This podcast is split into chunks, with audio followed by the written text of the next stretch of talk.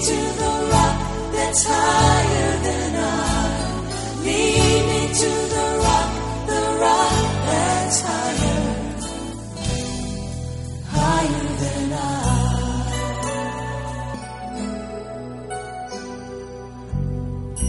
Welcome to my Secret Place devotion with Oyeks Alfred. The Word of God is alive and equipped to change your life.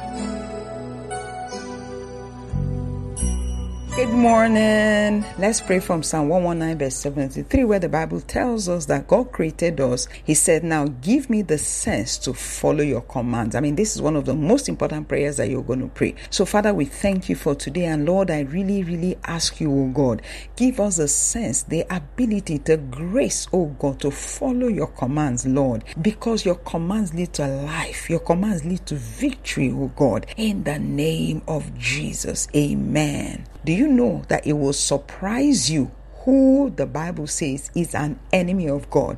I know that when you think of enemies of God, you're thinking of people who kill Christians, people who trash the Bible, people who insult God, atheists, and all of that. That's what your mind will tell you when you're dealing with the phrase enemies of God. But you can't just do guesswork. You have to go to the scripture to find out who does the Bible say are enemies of God. It will surprise you if you read First John chapter 4, verse 20 and 21. I read it from the New Living Translation. If someone says, I love love God but hates a fellow believer, that person is a liar. For if we don't love the people we can see, how can we love God whom we cannot see? So, what the Bible is telling us here is that if you do not love your brother and your sister, how can you say you love God? Now, what that simply means that if you do not love God, it means you hate God, it means you are an enemy of God. So, being an enemy of a Christian is automatically interpreted by heaven as being an enemy of God. And verse 21 of First John chapter 4 says, And he has given us this command those who love God must love their fellow believers. In other words, if you claim to love God, you must, no matter what, love your fellow believers. If not, what it simply means is that you do not love God, you actually hate God, and you are an enemy of God.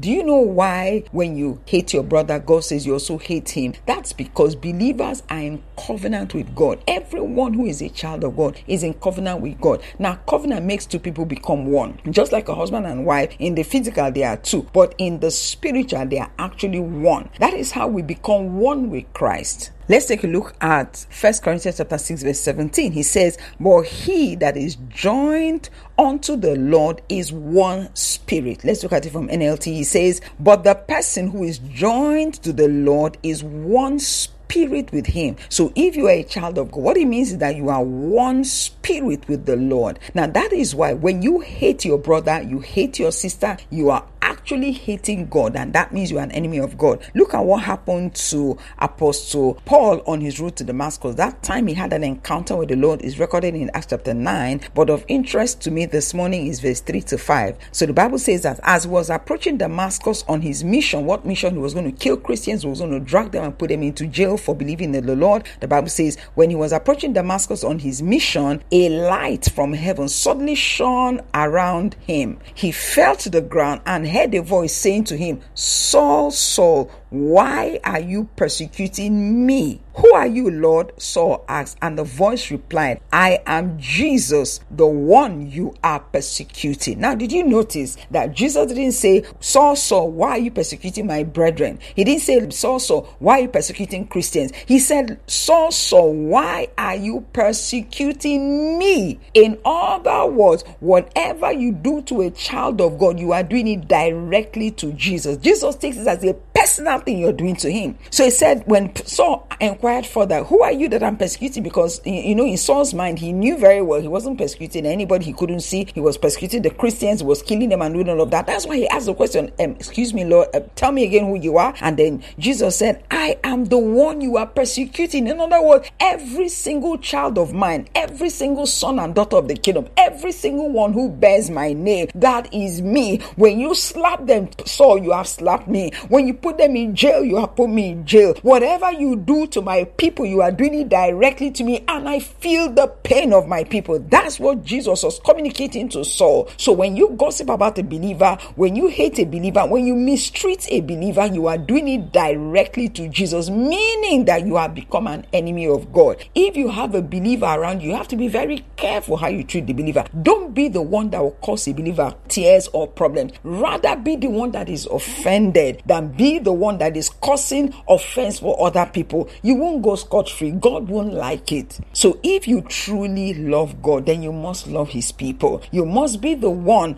that is, you know, showing love and care and concern. You can't just treat God's people anyhow and feel that God is happy with you. You can't raise your hands to God and say, Oh God, I love you. God, I love you. And then you're quarreling with your brother, you're insulting your sister, you're upset, or you're having anger, bitterness, whatever it is against a believer. What that means is that the Bible says you are a liar. All of those lifting up our hands to worship God, God does not accept it as long as you have a problem with a Christian, a believer, no matter what the problem is. The Bible says even God will not accept your gift on the altar. If you recognize that your brother has something against you, he said, the moment you remember, ah, this brother has something against me, this is my sister, this is my person that is a child of God, he has something against me. The Bible says God won't accept the gift. You have to keep the gift on the altar. Go and make amends first of all, and then you can come and offer your gift. The same thing too, if you read your Bible in Matthew chapter 25, some people did not make heaven. Why didn't they make heaven? Why were they locked up? The Bible tells us it is because Jesus said, For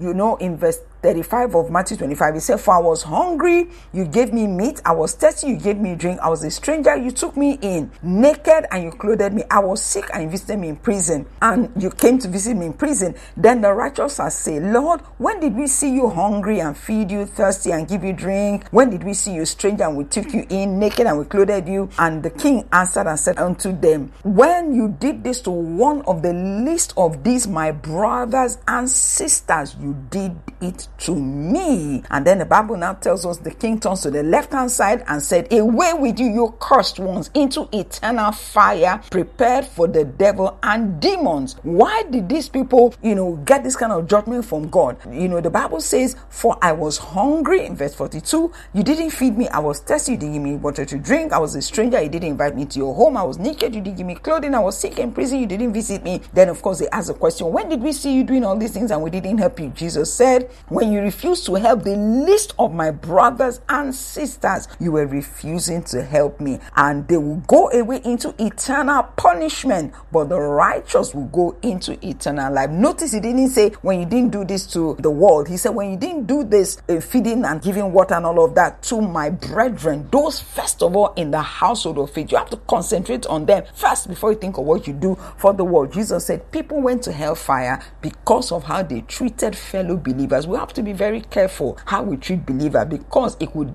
determine the difference between you making heaven or you making hell. I didn't make this up. These are in the scripture. I've given you all sorts of examples from the Bible. An enemy of God is a person who hates or maltreats a fellow Christian. You do that, you become an enemy of God. So I'm sure that repentance is due. You might have offended one brother or angry with one sister, whatever it is. This is the time to go to God in repentance and tell the Lord, Lord, I didn't know, but now my eyes are open. Please, I release everyone that I'm holding something against. And Lord, help me not to offend or have quarrel or whatever with a believer because now I recognize that I'm doing it not to that believer, but I'm doing it to you. Thank you for listening. God bless you. Have an incredible day ahead.